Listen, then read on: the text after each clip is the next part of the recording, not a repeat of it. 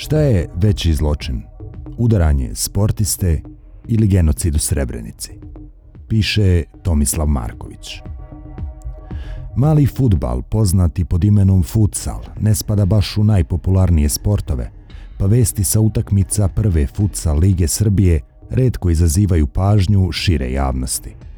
Najbolja šansa ovog sporta za smeštanje u žižu masovnijeg interesovanja jeste izazivanje kakvog neobičajenog incidenta.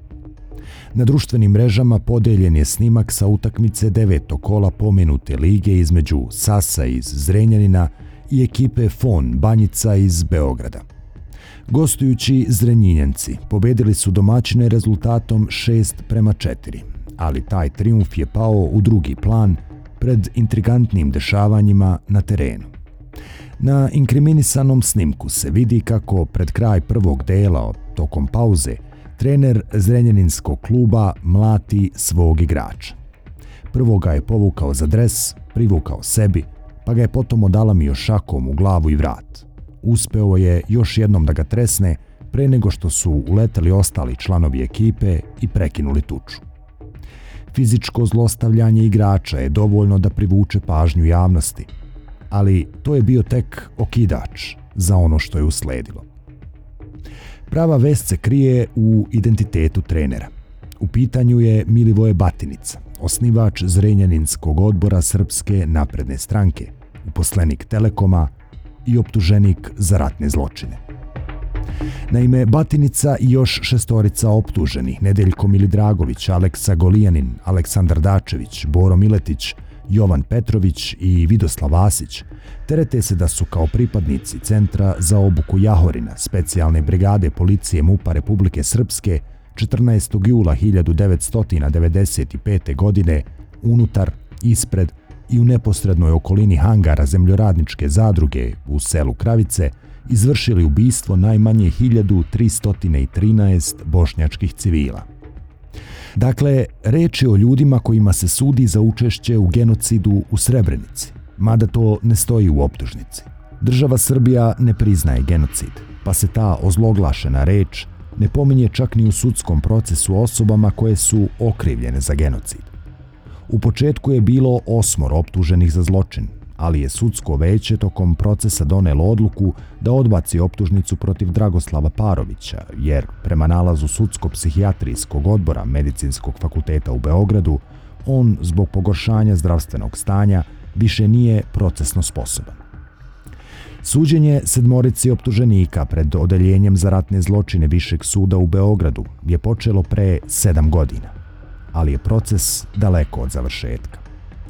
Tokom tih sedam godina u redkim srbijanskim medijima koji su uopšte zainteresovani za zločinačku prošlost, s vremena na vreme bi se pojavila vest kako je suđenje odloženo zbog bolesti nekog od optuženih ili zbog lošeg zdravstvenog stanja njihovih branilaca ili zato što se svedoci nisu pojavili pred sudom ili iz nekog četvrtog razloga.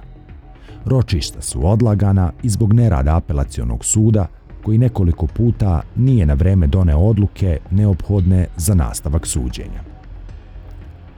Nedeljko Milidragović, poznat i pod nadimkom Neđo Kasapin, bio je komandir drugog voda prve čete, a Batinica i ostali njegovi podčinjeni. Prema optužnici, Milidragović je u ranim jutarnjim časovima 14. jula 1995. godine izdao naređenje pripadnicima svoje čete da ubiju civile koji su bili zatočeni u hangaru u Kravici. Oni su formirali streljački vod, izvodili civile iz hangara, primoravali ih da pevaju četničke pesme, a zatim ih ubijali pucajući u njih iz automatskog oružja. U streljanju zarobljenih civila učestvovao je i Mili Dragović. Potom su pojedinačnim pucnjima dokrajčili žrtve koje su davale znake života. Istog dana, kada su civili dovoženi autobusima i kamionima do hangara u Kravici, Mili Dragović je u nekoliko navrata naređivao ostaloj šestorici da ih ubijaju. Tužilaštvo za ratne zločine i viši sud se pretvaraju da se masakr u Kravici dogodio u vakumu, van vremena i prostora, kao da nema nikakve veze sa masovnim ubijanjima bošnjačkih civila na drugim lokalitetima, na obali Jadra, u dolini Cerske na brani kod Petkovca, kod Oraholca, kod Kozluka, na vojnoj ekonomiji Branjevo ili u Domu kulture u Pilici. Što se tiče srpskih pravosudnih organa, Mili Dragović, Batinica i ostali su u julu 1995. godine pali s Marsa i počeli da ubijaju zatočenike koji su se tu nekim čudom stvorili. Sasvim očekivano, budući da se suđenja za ratne zločine u Srbiji odvijaju kao od bede, isključivo zbog međunarodnog pritiska, a i to malo procesa što se vodi, otežu se preko svake mere i sabotiraju na sve moguće načine. Nevoljno procesuiranje ratnih zločina odvija se u atmosferi glorifikacije ratnog projekta, njegovih idejnih tvoraca i izvršilaca na terenu. Što reče pre koju godinu Aleksandar Vulin, prošlo je vreme stida. Ovo je vreme tihog ponosa. Umeđu vremenu je ponos na masovne ukoljice postao mnogo glasniji. Razgalamio se i pravi zaglušujuću buku od koje se ništa drugo ne može čuti. Pogotovo glasovi žrtava. U takvom društvu suđenja za ratne zločine zaista deluju kao strano telo. Ako je vrhovni komadant genocida Ratko Mladić proglašen za heroja, kako njegovi podređeni mogu da budu zločinci? Tokom prethodnih sedam godina gotovo niko nije obraćao pažnju na Milivoja Batinicu i njegove kolege sa optuženičke klupe. Nikom nije bilo čudno što se ljudi optuženi za ratne zločine, ljudi koji su učestvovali u izvršenju genocida, brane sa slobode. Niko se nije bunio što proces traje nedopustivo dugo, niti što se na malobrojnim održanim ročištima redovno pojavljuje Vojislav Šešelj sa svojim pristalicama kako bi vređali i maltretirali porodice ubijenih i davali podršku optuženicima. Kada se narečeni video snimak pojavio na društvenim mrežama, odjednom je naraslo interesovanje za optuženog Batinicu. Došlo je čak i do reakcije nekih političkih aktera. Tražimo da u što kraćem roku preduzmu neophodne korake kako bi Batinica odgovarao za počinjeno nasilje i više ne bi bio u kontaktu sa mladima, kojima predstavlja autoritet i uzor, niti obavljao bilo kakve važne stranačke i državne funkcije. Piše u saopštenju opozicionih stranaka okupljenih u koaliciju Srbija protiv nasilja. Oni su usput podsjetili da je u toku suđenje Batinici zbog ratnog zločina protiv civilnog stanovništva u mestu Kravice u blizini Srebrenice u julu 1995. godine. To mu valjda dođe kao otežavajuća okolnost. Čak i kad se poređaju sve bitne činjenice o ovom slučaju, ostaje gorak utisak da je ono glavno ostalo neizrečeno. Stvarnost u kojoj životarimo je toliko neljudska i nakaradna da se to rečima ne da iskazati. George Orwell je pre skoro 80 godina pisao da bi čovek video ono što mu je pred nosom, neophodna je svakodnevna borba.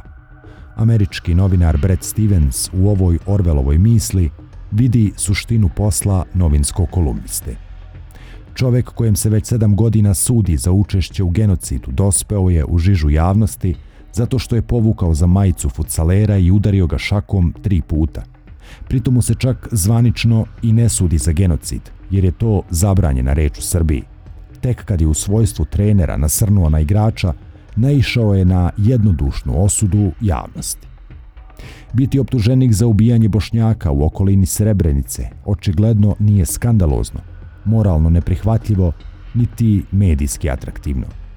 Ne može izvršilac najstrašnijih zločina u Evropi posle drugog svetskog rata tek tako da dospe udarne vesti. Mora malo i da se potrudi. Nije dovoljno streljati civile, neophodno i nekog odalamiti po glavi. Hajde što je počinio genocid – to bi još nekako i moglo da prođe nezapaženo. Ali što udara igrača ni krivog ni dužnog, e to je stvarno sramota. Kad bi naši mediji, društveni i politički akteri osuđivali svako ko je izvršio neki ratni zločin ili uzeo učešća u genocidu, ništa drugo ne bi ni radili. Tako otprilike izgleda ono što nam je pred nosom. Na kraju, čovek uzbunjenom zbunjenom radikalnom nakaznošću realnosti ostaje da se zapita šta je veći zločin. Udaranje futsalera ili genocid u Srebrenici.